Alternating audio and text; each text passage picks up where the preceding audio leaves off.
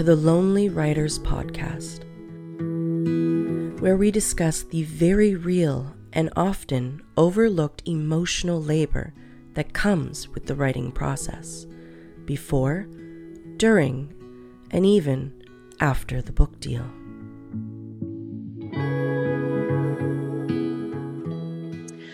I'm your host, Eden Boudreau, and today I am thrilled to be talking with Karma Brown, an award winning journalist and best selling author of five novels, as well as her first nonfiction book, The 4% Fix How One Hour a Day Can Change Your Life. When Karma is not conquering the publishing industry, she is typically hashtag procrastibaking and tackling her bucket list just outside Toronto with her husband, daughter, and Labradoodle named Fred. Thank you, Karma, for coming and chatting with me today. I'm so excited. Oh, thanks for having me, Eden. I'm happy to be here. Of course.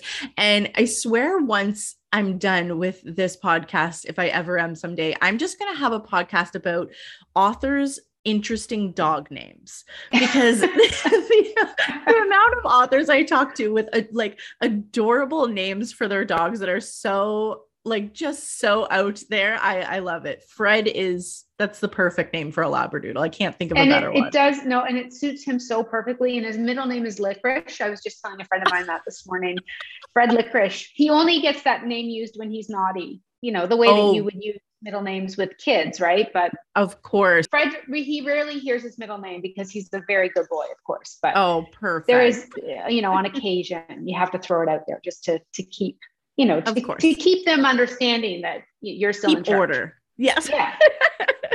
Yeah. Well, speaking of being in charge and keeping order, the 4% fix is, you know, it's such an interesting concept and you know as we were talking before we started recording i think that it's something as authors and as creatives we don't I think we all feel like we're kind of flailing for the answer or for a solution to how to organize our lives and how to prioritize writing and creating in a world where, especially as mothers and as women, uh, we're just constantly being pulled in a million different directions. So mm-hmm. tell our listeners a little bit more about the 4% fix, you know, how you you came to write it and what is, you know, what is it about? Okay, well, I, tr- I will try to keep this brief, but I may end up just all over the place uh, because it was a book that I did not it was a book that I was commissioned to write. And that's an unusual thing, especially as a, as a fiction writer. I mean, that's not the mm-hmm. type of thing that typically happens, right? Although I have heard it's happening more in conjunction with Netflix, but that's a whole world I don't understand about um, and probably will not join. But for this book, I have been getting up at around 5 a.m., sometimes earlier, to write for years. Years, uh, probably since my daughter was just under one and she's almost 14. And I started doing it out of necessity uh, because she woke up very early. And so you cannot let your toddler run around alone at 5 a.m. or 3 a.m. actually is when she used to first get up.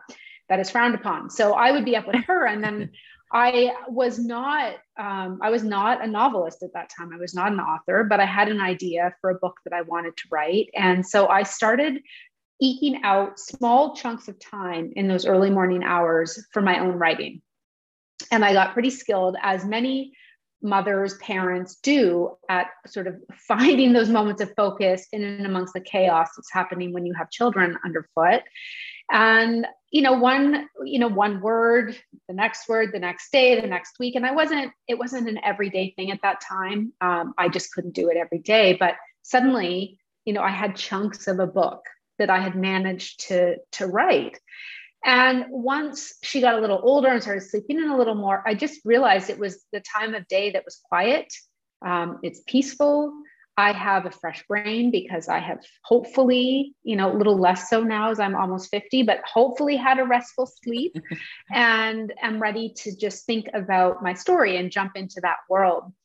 And I wrote, I mean, I really have written most of my books in those early morning hours because I just realized how beneficial that time was. No one needs me um, I, you know, I have an inbox maybe that's got some emails that need to be responded to, but that no one's expecting an email at 5 a.m. So I could just dedicate that time to myself. So then we fast forward a bunch of years, and and I had been writing. Uh, my first few novels were with Harlequin and HarperCollins, and HarperCollins knew in particular that I had this early morning writing routine because it was something that was often discussed in interviews and in marketing materials for my books. Um, and so they approached me and said, We would love you to write a book about getting up at 5 a.m. to write, you know, to do that thing that you've always wanted to do, but never thought you'd have the time for. Because, well, it's my job now. In the earlier days, and you know, for a number of years, it was my hobby, it was my passion, it was this right. I really want to get one book written and get it on the shelf goal.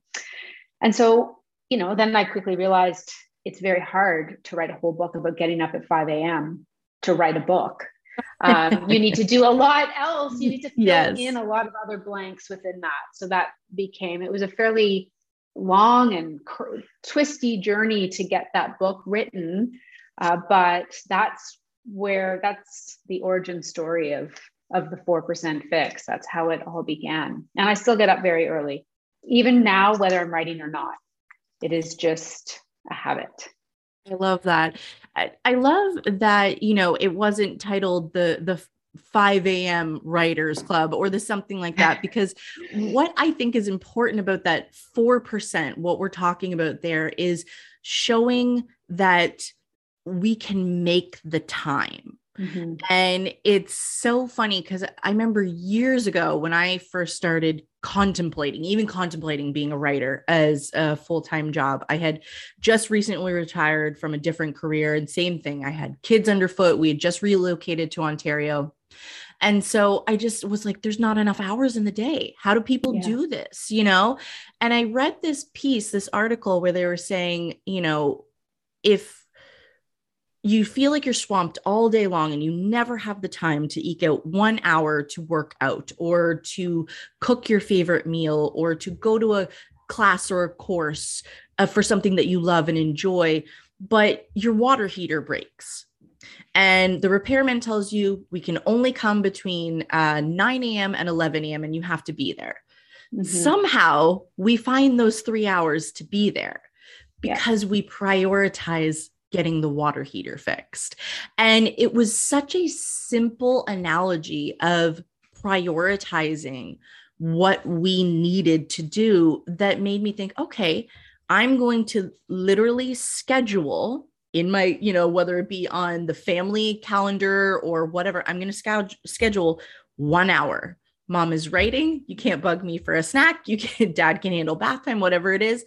And it like you said you get you start to get these little chunks and you put them together eventually. And then it becomes for me what was most important was it became less difficult to give myself the permission to take the time.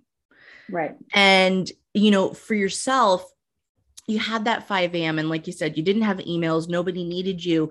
But once you started working more as an author now you've got interviews you've got to go to you've got book signings you've got to go to and you know the kids still have play dates and they still have school and need new clothes.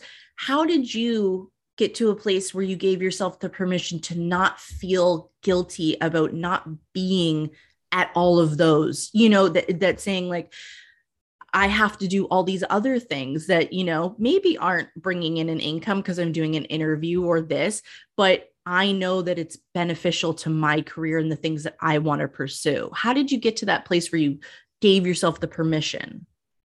I think I'm still getting to that place. I mean, guilt is mm-hmm. such a tricky emotion. And, um, you know, one of the things I've been trying to do more recently is to say no, and not because it maybe isn't something that I wouldn't like to do, or it might be a good thing to do. But if I just don't have the time or the space or the focus, you know, as you said, with the priorities, like you need to be really clear about what's important to you. And once you figure that out, then you have to start protecting that.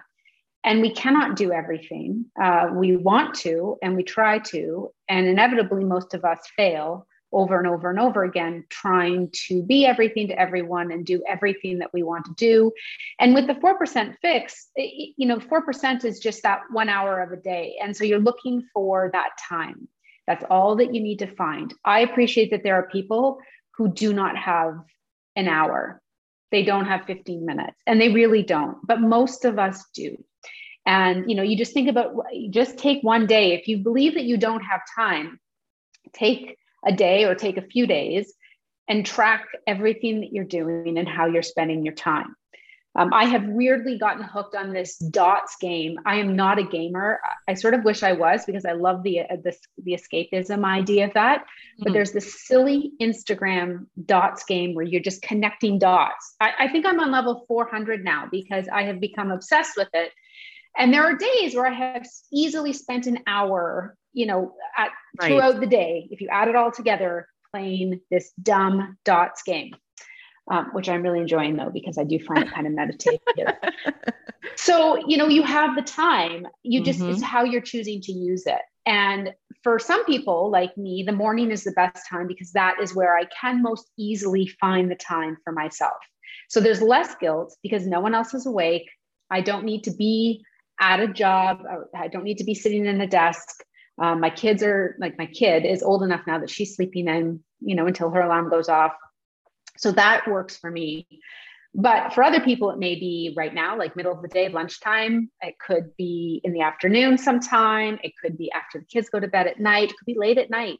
It doesn't really matter when it is.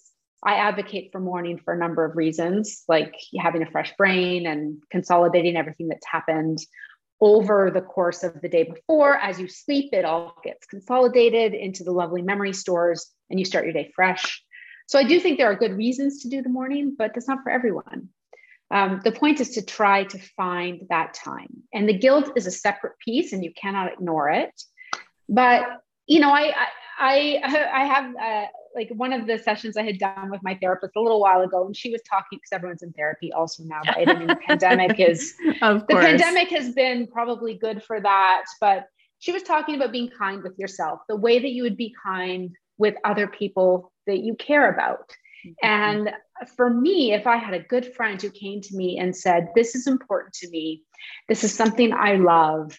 Um, I don't feel like I have time to do it. I think I can get the time, but to do so, I have to maybe say no to something else or put some boundaries around my family. And I feel guilty. And if a friend came to me and said that, I would be like, well, you deserve that as much as everyone else. You deserve that time as much as your family deserves it. Um, like, why are you not giving yourself the same importance? And so it is that being kind to yourself. It doesn't eliminate the guilt, but it's like, how would you talk to a dear friend about that particular issue and then turn it around and, and focus it on yourself? Uh, because we do all deserve that of course. opportunity. And it's also allowing people to give you that support and that space. You know, I mean, I can't count how many times my husband would say, No, babe, like I got this. I can make dinner. Like you go right. It's, you know, if you've got the inspiration now, go do it. And it's funny that you mentioned talking to your therapist because uh, I was just recently talking to my therapist, and she and I had a really interesting conversation about caregiving and caretaking and mm-hmm. that is that is a huge thing about being a caregiver someone who feels like you know they get a lot of satisfaction out of being the one who nurtures and who takes care right. of and who plans and schedules the day but we are also incredibly difficult to receive someone giving sure. us care and that is like you said that is the kind of thing is you really have to like you know put yourself almost in the position of the people that you're taking care of or you love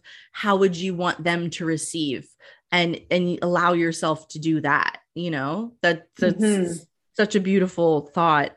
So let's take it back then. Like you said, way before you had uh, been approached to do the 4% fix, you're finding your time at 5 a.m. Was this something, the urge to write, was this something that came to you later in life? Or were you like most of us, like angsty teens with big journals filled with writing and, and hiding away with books? Like, was it something you always wanted or it came later in life? I was always a huge reader. I have always been a huge reader. Um, and sadly, for me, one of the worst things about the pandemic is that it has taken away my ability to focus on long form reading.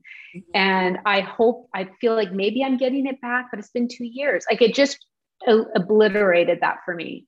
But my whole life, I have been a huge reader, hiding under the covers with my books and my flashlight. And because this was in the 70s, we had no devices. So it was books always. Yes. Um, I dabbled in writing. You know, I wrote little stories when I was a kid, and my mom just beautifully had them put into books for me, which was the sweetest Aww. thing.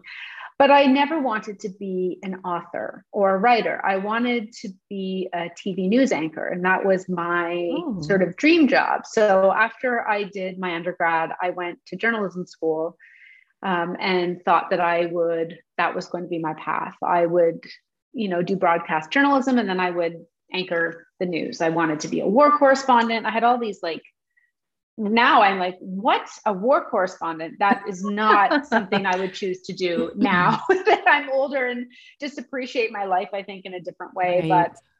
But um, I so I came to writing even in journalism school, and I was in my like I was in my late late twenties. Uh, people would say, "Well, do you want to do you want to write? You want to be a newspaper writer?" And I was always like, "No, I don't want to write. I want to do TV." And then I, and that was always the plan. So then after graduating, I was planning to go um, on a trip to Australia for a couple of months. I was hoping to come back and work at the CBC where I had interned during school. And then I got cancer. And so that took my life. I mean, I was 30. It just completely right. flipped everything upside down for me. And I realized I didn't really want to go into Northern Canada and, you know, try to, to start creating a foundation for this broadcast career that would probably see me going all over the place and having very little work life balance. Um, and I decided that, you know, that wasn't going to be the thing. So I started writing for magazines, which I loved more than I thought I would. Um, and then had an idea for a book. And I thought, well, why not? Like, how different can it be from an article? Right. Uh, it is so different. it's so different. I mean, storytelling is storytelling, but it is really different. Yeah. And I learned that very quickly. So, but I just had this goal. I just thought, well, I'm going to write at least one book. And then it mm. was, I want to write a book that I can get on the shelf that is like a legacy for my daughter. You know, there was right. just something very physical about um, like having a physical representation of all that hard work and sacrifice and you know the creativity and just having it sit on the shelf. And so that mm. became my goal. And I was just going to keep writing until that happened. Um, it did take me three books to get one published and that was my third book written was my debut. My first two books have not been pulled out of the drawer. They will not be published. Again we all, all have those skeletons. I know. People are always like oh do you think now you'll bring those out and maybe publish them it's like no they were practice books. They were not good enough. Um, you know i know that now. I knew it uh, really at the time i could tell. But you know, I, I fell into, I, mean, I didn't publish my first book until I was 40. I really fell into that, or maybe even 41. I can't remember. How old am I now? um, I fell into that career and then realized how much I loved it. And, you know, when I'm talking to my daughter about this, I'm always saying, you don't have to choose. I had multiple careers. I worked in consulting, I worked as a journalist. I, you know, then was like, maybe I want to be a lawyer. And I didn't. So I didn't do that. And, you know, here I am. So it just, this is my sort of second half of life career. And I love it, but I'm not sure it will be my last career either. So right. we'll see. I think yeah. that's a beautiful sentiment for people to hear though because uh, you know I I know we see the you know the tagline you you're never too old to start something new. I know we see that, but sometimes it's so hard to believe when we see so much media focused on 20 somethings finding their passion and falling into these, you know, amazing careers that follow their whole lives. And there's just so many of us that that's not the way it works. And, you know, like you mm-hmm. said, like I also had a whole life before writing. I mean, I did a decade in hair and makeup, which is not even in the realm of publishing or writing, not even yeah. like most people are kind of adjacent to it. It's still creating and there was still art to it because I worked in a lot of fashion and I worked in a lot of film. So there was still a storytelling to it, but it was something that was just, you know, it was a part of my life at that time. And then I had always loved writing. So I got to, like you said, I got to kind of move on to that second act in your life. Mm-hmm. And I think mm-hmm. it's really important for listeners who are coming up to those second acts or in that period of the life where they're like, well, but what's the point? Like, I've got grandkids. Like, the point is to do something that you love, regardless of how yeah. old you are or what stage of life you're in yeah um, and also i think like you you don't know what you might love i mean right. i loved reading novels loved reading i love reading and i never considered writing. I don't know mm-hmm. why it just never occurred to me. And so this idea i think there's this perpetual idea that all authors or anyone who's in a really creative industry has always wanted to do that. And so they've worked diligently you know eye on that prize all the way along a few dips and and you know hills and climbs and valleys and other things but that's not true for everyone. And so it, you know there are lots of us who that's a different path that we've ended up on and may have never found it if we weren't open to trying different things exploring what might get us excited and what we're interested in. And that's part of what the 4% fix I'm advocating for too. It's like be curious.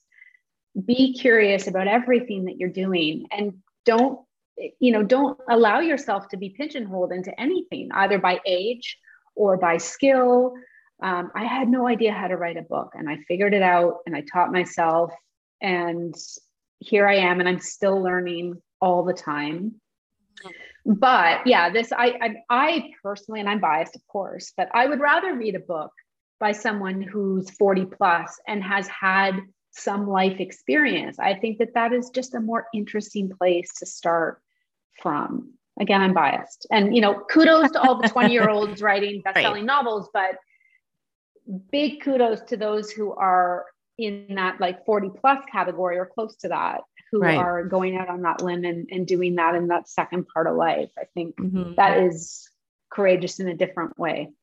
It's it's definitely courageous in a different way. And I also think, and again, I same thing. Kudos to anyone in their 20s who can write a novel. I didn't have the attention span for it and I was probably too hungover. so I don't know how you're doing it, but I think it's also it's a much more authentic voice mm-hmm. because, you know, something I always talk to writers about is the difference between um, imitation and appreciation. And when I first started writing, I wrote what I was reading because mm-hmm. same thing i loved re- reading but like when i tell you the books i used to read compared to what i read now i was you know it was urban fantasy and it was like sci-fi and like all these kind of things and that was what i first started out reading writing but it wasn't my voice. I was right. echoing the voices of the people that I had read and loved. And I would never in a million years have ever thought about writing memoir.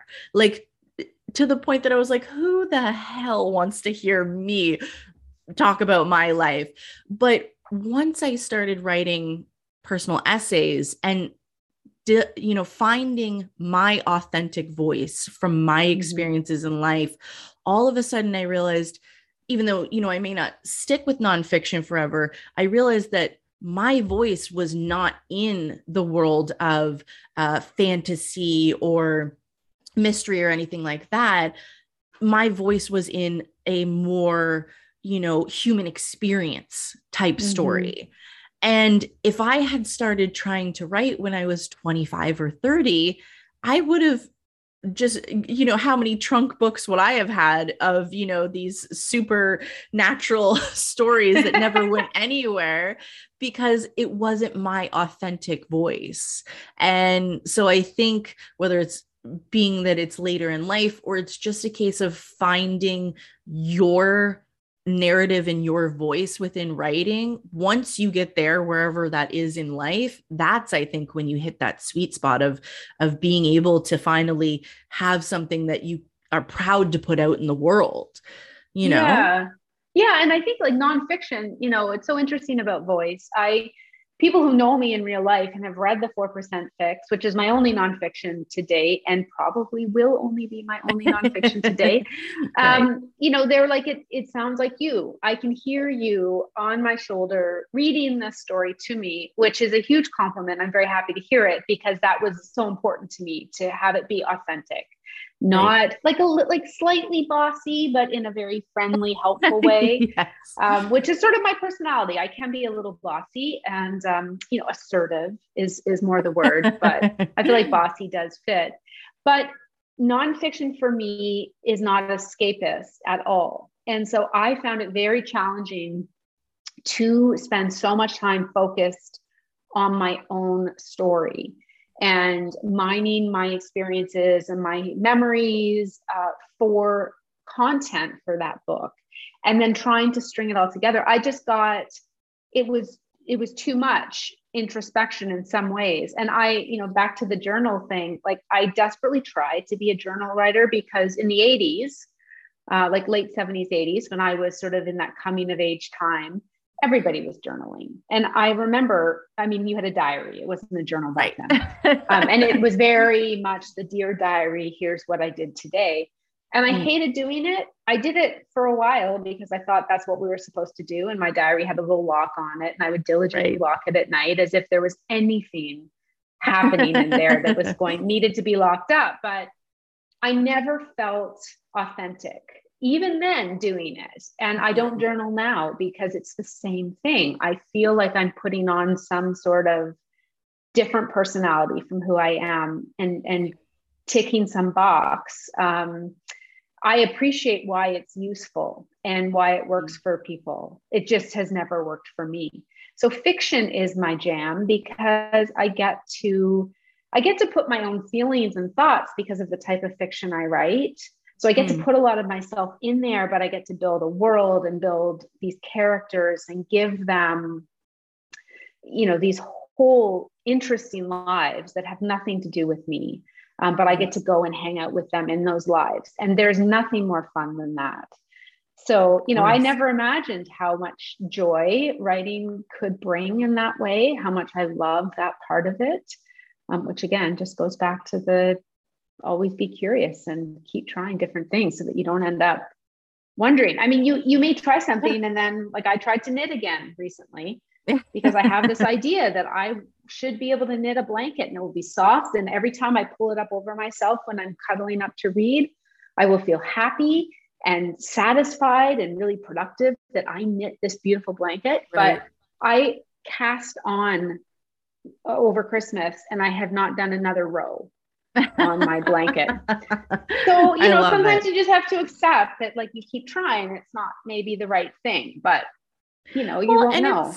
Exactly. And you know what? And it's and I'm I'm laughing because you're talking to someone with raging ADHD. So I have a closet full of mm. half started projects and my poor husband he sees you know he'll see michael's on the bank statement and we, oh god no she's starting another here hobby. she goes yeah but it's funny because you say curiosity and you know we're talking in in the lane of trying things for career but i think it's it's also allowing ourselves to be curious again. I mean, I can't count mm-hmm. how many times I'm I'm encouraging and, you know, excited when my kids find something new and they become curious and excited about it and they want to explore it and we're always encouraging them.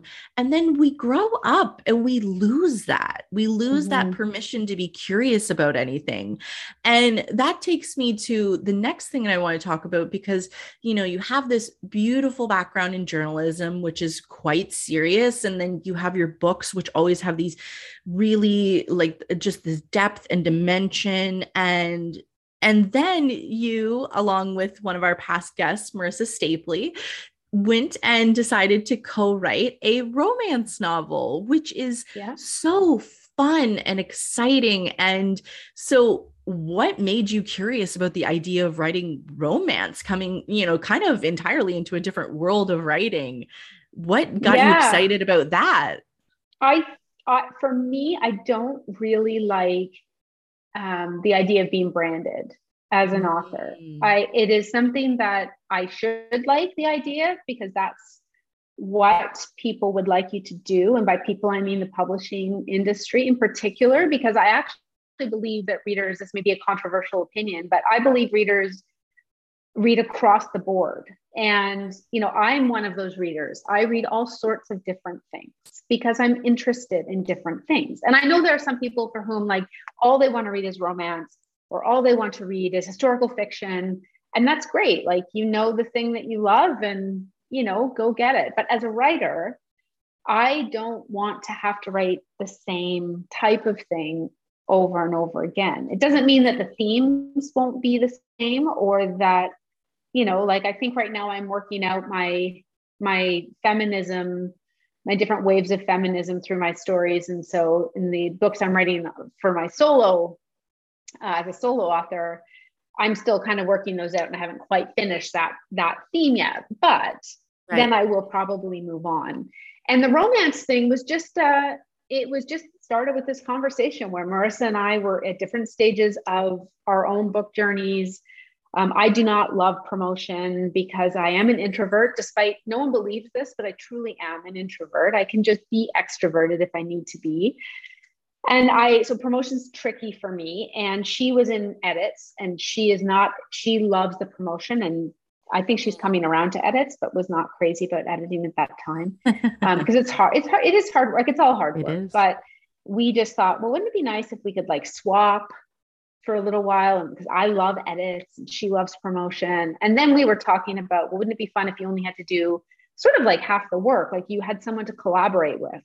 Right. And then we thought, and actually, I think our first idea was to write a thriller together, and um, not then that did not last long because we were we. I think even in that same conversation, we were like, no, we don't want to write a thriller.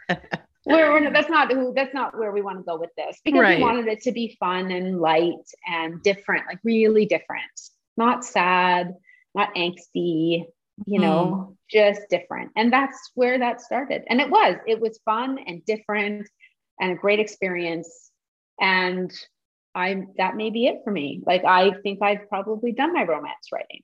Right. Um, i love that but it brought it sounds like it brought you to so much joy. And that is something that we're constantly talking about here is finding a way to remember the joy of writing because it like you said it's mm-hmm. all hard everything you know yeah. a lot of the time podcasts and articles and things like that we talk about the before but once you get the book deal it, there's still so much work and it can oh, be very slogging so to be able to yeah. carve out those moments of joy in the writing is so beautiful and fun yeah and i think even beyond the joy for me it was the challenge of doing it. I mm-hmm. i have written fiction. I mean i've done my journalism and i've written fiction and i've written nonfiction and now i've read, written holiday romance. And the challenge of trying to write something that's outside of what is your normal type of writing is fun. You know maybe i'm doing my own journaling but like with books that right but, but you know, I have an amazing agent who every time I go to her, I recently went like my next book is probably going to be quite different from anything I've written before. And that's all I will say about that. But I, you know, every time I take an idea to her, uh, she's always like, I love it. Like, do it. Let's go. So, right. you know, she also understands that I am not willing to be just hemmed into something. I like the ability to challenge myself to try something new right. um, and and really the romance like it was fun in that way and being able to write a happy ending and and putting it out at christmas when everyone loves christmas and everyone loves their christmas romances like that was a quite a joyful experience because often you know I, write books that tend to get like some hate mail sometimes. And uh, you know that was a sort of a nice change to to just have the other side of that. But um you know i i did miss sort of the being able to really dig into an issue thing. Uh, so it was a nice transition to go back from the the rom-com to what you know for me is just a little more of a meaty uh, idea. But right. I mean never say never. Who knows what i will write in the future but i like well i think you're such I think you're just such a, a, wonderful example of, like you said, the cross genre, because I, I think it's changing. I'd like to say I think in publishing it is changing. We're seeing more authors crossing genres, but I still feel like it's very much like they cross from fiction to nonfiction and back. It, it's mm-hmm. very yeah. rare that we're seeing, you know, let's say a women's upmarket fiction crossing over into a thriller and then back into that, and then maybe tackling a romance. Um, but I agree with you. I don't think that, I think actually a prime example of how readers and consumers of media are have taste across the board are the is the trend of true crime with me with mm-hmm. women and so i know if they're like myself i spend my days listening to podcasts about grisly crimes yeah and then yeah. in you know the evening time when i'm you know when i'm uh let's say settling down for the night i turn on my real housewives like, yeah those you know two things those paths do not cross but people are consuming so much more these days and mm-hmm. across such a wide spectrum that I don't think authors should be boxed in, like you said, to these brands of being the thriller writer or the um, feminist writer who only writes about, you know, burning bras and fuck the patriarchy. Like, why can't they yeah. write? a corset busting romance. well, know? I think you can. This is the thing. You can, but it's a risk. And the reason it's a risk is because it is hard to build readership. It's hard to build readership, period. Right. It is so hard to get people to read your book. And I understand from the marketing and publicity departments why they want something that feels branded because it is an easier way to build. You know, if they've invested in you as an author, you're working to build that that readership over time. And sometimes for some books and some authors, it happens straight out of the gate. But for most of us, it is a long building process. Um, I, and you know, I think even for some of my books, like my first four books, books were quite different from my next two books that I've written. You know, that are more sort of the commercial fiction, um, feminist type of stories. But my voice is likely quite familiar. If you go back and read my debut and then you read like Recipe for Perfect Wife, you you probably don't feel like you're reading two totally different authors just because I do have a style and I have my voice and that comes through. Um, you know, but despite the fact that it's harder maybe to build your readership, I think, and this is one of the benefits of being a little bit older coming into this game now, is that I'm more interested in serving my own needs around what I want to do and what I'm interested um, in pushing, how I'm interested in pushing myself and what I want my legacy to be at the end than I am in trying to write to a brand or to this idea that that's really the way you need to do it. I I was less like that when I first came into the industry, for sure. Um, and that was not even that long ago.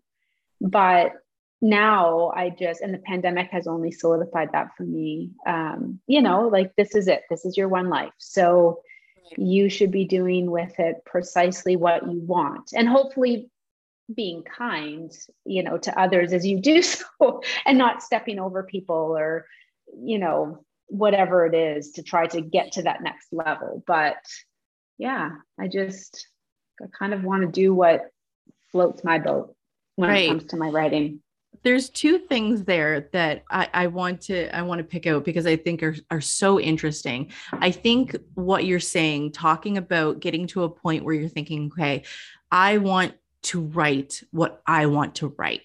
I think that that genuinely goes a long way to finding your authentic voice sure. in writing. Because when I look back, you know, I have on my wall in my office, you know, some of my early essays. And when I look back at them, I love what I wrote about. But when I read the paragraphs, it's not my words mm. because there's such heavy editing when you're first starting out right and you of course like you said you don't want to rock the you know the boat and you often will of course take the advice of people who've been in the industry longer but it's not your style it's not your mm-hmm. narrative tone um whether it's the cadence in which you write or whether you you know i know when i first started out I, everyone you're so wordy you're so wordy and now that's the thing people seem to like about my writing yeah. and it was because i decided to lean into it and say okay mm-hmm. this is my voice and i want I do not want to put something out there that doesn't sound like me, that doesn't sound like a a you know cleaned up shined up version of me yes. and i think that that really really lends itself to finding your voice is when you decide that i'm going to do this for me and of course i'm going to take the advice of people who know but yes. i'm also going to balance that with what i know is authentic and genuine for me and yeah. you know and the other part of that i i wanted to ask was how you know being someone who you went to school for journalism and for broadcast uh, but you you did not go to school for creative writing i would assume. Mm-hmm. so how did you kind of was it trial and error or how did you kind of come to that place where you were able to start to craft the way that you write? Was it just practice over time Probably. I don't really know. You know, I think a lot of the the articles that I wrote, like most of my journalism, I wrote for lifestyle magazines and so there was a lot of that storytelling happening and at a you know there's always a, some kind of analogy that i was using whether it was mine or someone else's there was depth to those stories um, you know i wrote a lot of what i would call like fluffier stuff but i also wrote some deeper heavier things. Uh, and that gave me the opportunity to learn how to emote through my writing and to make people feel something with my words. But it is practice. And it's also, you know, like you said with the editing, like you really have to learn to take critique and to take feedback. And probably the greatest gift my journalism degree gave me was the ability to take critique and feedback and to do something with it because it, it was out of control. The red pen situation in journalism school, it was intense, it was aggressive, and you didn't have any time. Like with book writing, you have time to go back. You often have weeks to go back and just go, hmm, how do I feel about these edits to my manuscript? with I'd submit like a thousand words. This is true in magazines too. And the edits you get back are fast, they're often deep, and you have to just make the changes um, because this is not just your story. It also belongs to the magazine who has paid you for it. So if you're writing for for a traditional publisher and you have an editor and there is a marketing team and there is a budget going into your book you probably shouldn't be precious about everything that you have written. Um, it is not in your best interest, nor is it in the best interest of the book and its journey, because you really want, you know, it is a partnership. Uh, all my editorial relationships are partnerships. I trust them implicitly with their feedback. And I push back sometimes on something, but it's like with kids, like choose the hill, you know, the whole choose the hill you're going to die on. You can't, mm. it can't be every hill always. And so there is that's one of the benefits of having done it for a few years too is that you start to learn when to push back. Like when your gut is like no, I have to keep this this way. Right. And when you just have that feeling like I have to keep it this way, but it's actually just your initial defense mechanism kicking in and then if you go away and think about it, you realize that that person was right. Um, right or you try it differently and you're like, oh, you know what? That does work better. So Agreed. that's happened enough times to me that now I understand the different feelings of those two pieces. But I'm not precious about my books. I never have been, or my writing. Um, I really, truly never have been. And I don't know if that's because, again, I came to it later. I, I came to it from this roundabout way. It wasn't this like lifelong dream that I had been carrying with me for 40 years by the time it happened. Right. It was, you know, it was this new thing that was fun and I was excited about it. And I just thought, well, let's see where this goes. So maybe, you know, if it is a lifelong dream and you're feeling very precious about what you've what you've crafted, um, that can be tougher. But that's probably like I think the most important thing is learning to take yeah feedback. I a hundred percent agree. And you know, two things on that is if you are to like you said when you're working for magazines they get a snippet of you because generally you're pitching them. You got 300 words to sell them on what you want to write for them. And in those 300 words they decide yes this is a good fit for us or it's not. And like you said it's it's part their reputation it's part yours so everybody has a hand in the pot. But if you get to the point where you're with a publisher, they've read probably a manuscript or a very, very detailed book yeah. proposal.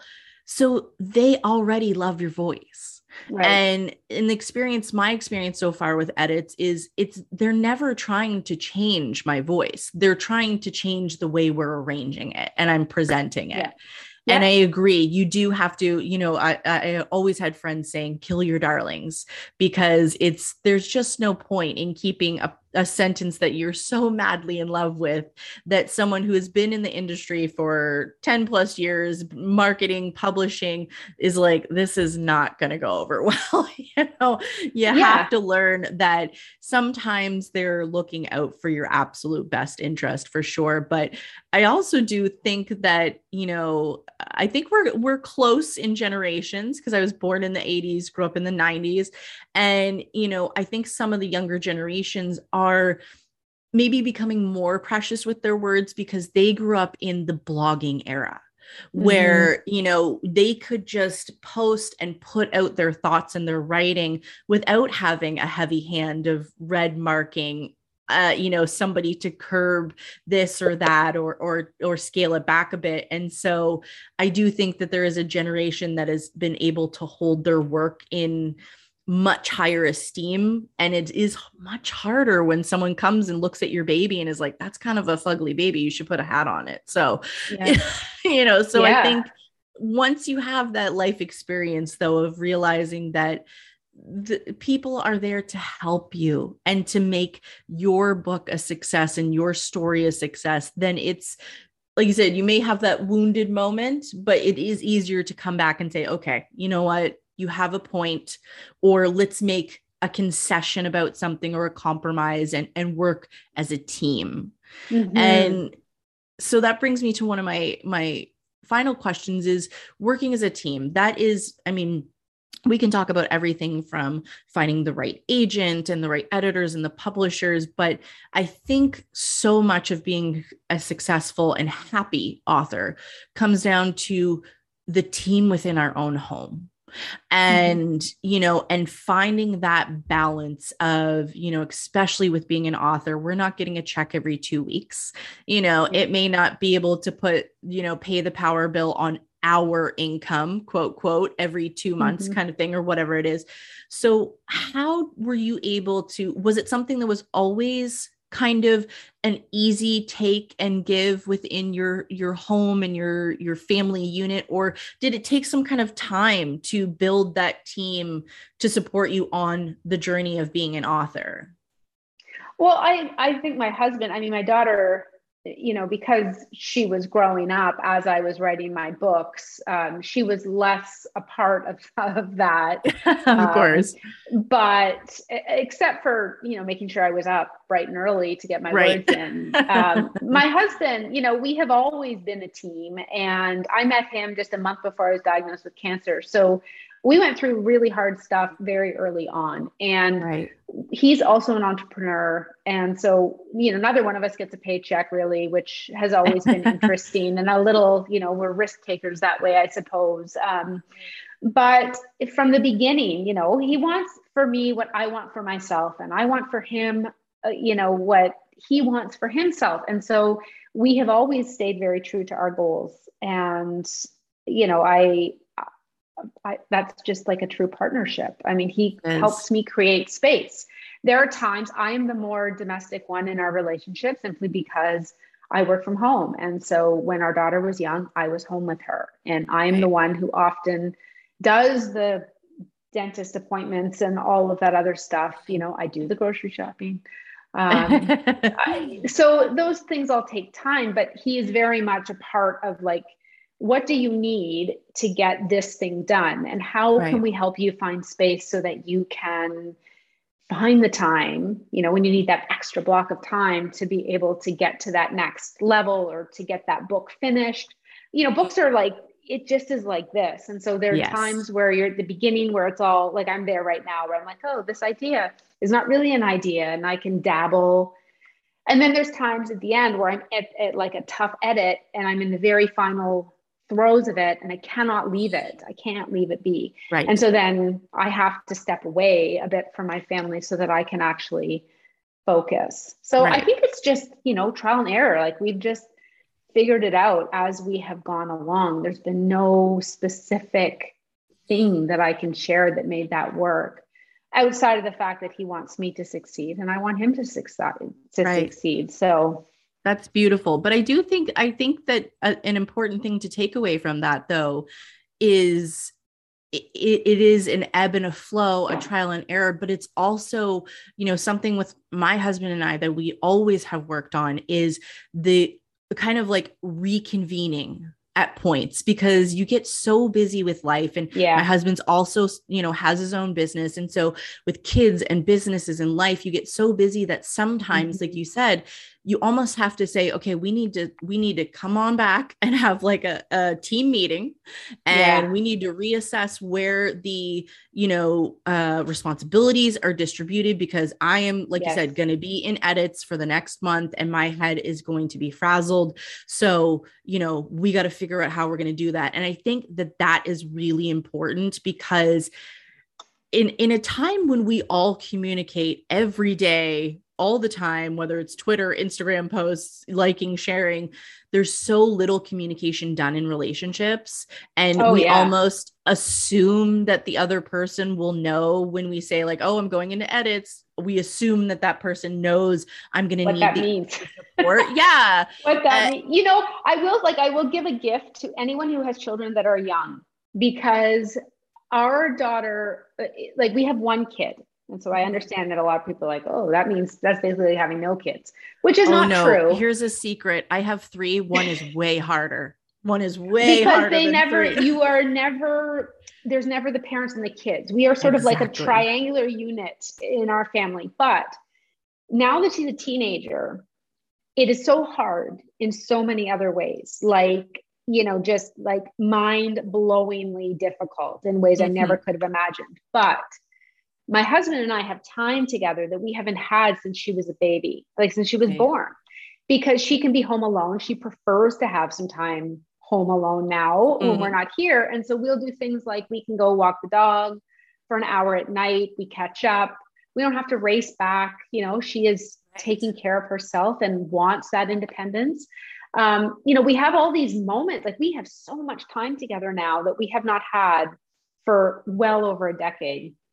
And that has changed our relationship. So if you have little kids, and you feel like you never speak to your significant other, and you guys are like ships yeah. passing at the night, hold on because it comes back. But then you're mm-hmm. working together to try to figure out how to manage being parents of a teenager, which right you know that's conversation for another day another podcast perhaps but yeah i think um, that's called like the bomb squad how to diffuse teenage hormones or yeah yeah it is it is a journey different. but you do get you know we have had that opportunity like we talk now like deep about deep things and we right. have time to have those conversations and to know where we're at and who needs what and so there's like less of that sort of resentment that can build up when you're like, don't you see how busy I am and what I need? Right. Um, because you want people to see that when you're in, you know, that unit, but it doesn't always work that way exactly. because they're busy too.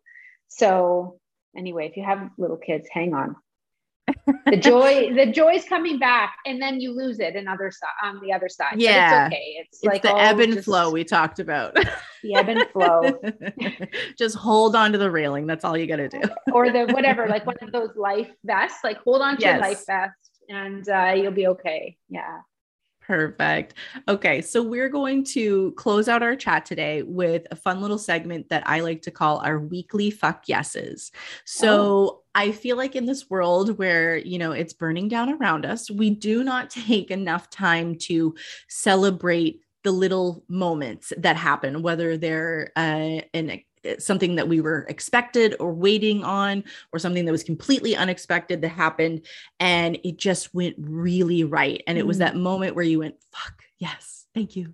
So i want to give you the platform and the space to share with us something recently that just went really really right and you were like yeah i gotta pat myself on the back. I gotta celebrate that. What would you say was recent fuck yes moment? A recent fuck yes moment. Um, you know, this isn't even an accomplishment, but it is just a decision that was made. Okay, so I right before the pandemic hit, I went to Atlanta to visit with um, for my friend Colleen Oakley's book launch because her book was just out.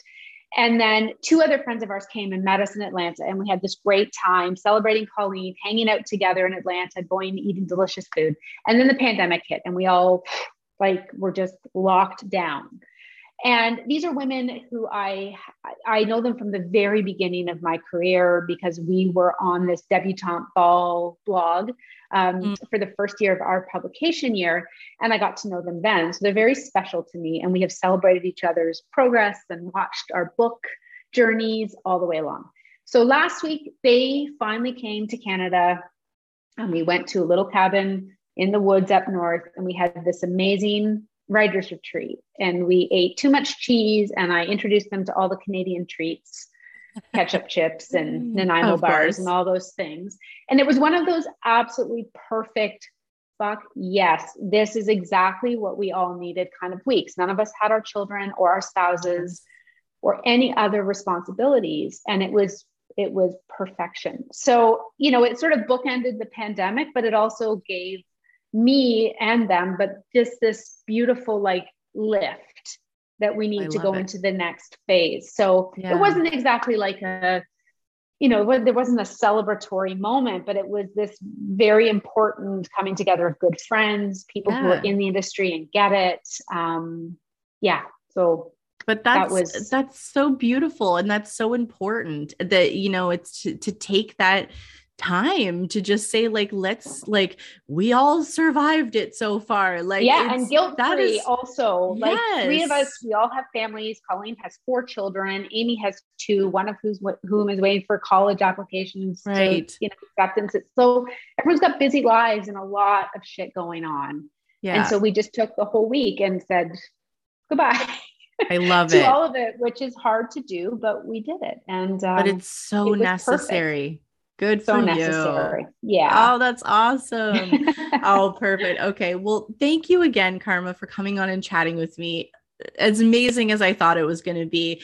So, can you let our listeners know where they can find you online to stay up to date on, you know, everything that you have coming and they can also, you know, find more information on the 4% fix and all that kind of stuff? Where can they find you? Probably the place I'm most active is Instagram uh, and it's at Karma K Brown, and also on Twitter, same handle. That's mm-hmm. where you can find. I mean, you can always go to my website. I think mm-hmm. it's on my Twitter handle. Um, but my most up to date Instagram is probably the best place, and I love to chat with people there. And if you have great recipes, I love to bake. Please come find me and tell me what it is because I I like to procrastibake, and uh, that's my yeah, mm. it's my favorite thing to do. Perfect. And if you want to get your hands on a copy of the 4% fix, I always I always uh, express to our listeners that hit up your local independent bookstore. And if you don't see Please. one of Karma's books on their shelves, email them, call, because I can tell you these booksellers, they want to put, put this book and any of Karma's books in your hands. So give them a call, shoot them an email, and uh, hopefully they can get it to you. And uh, thank you again, Karma. It was such a delight talking. Thanks, Eden. It was great. Happy to chat. Thank you for listening. Please don't forget to rate, review, and subscribe on Apple Podcasts, Spotify, or wherever you find your favorite show. Thank you again, and until next time, Lonely Writers, be well.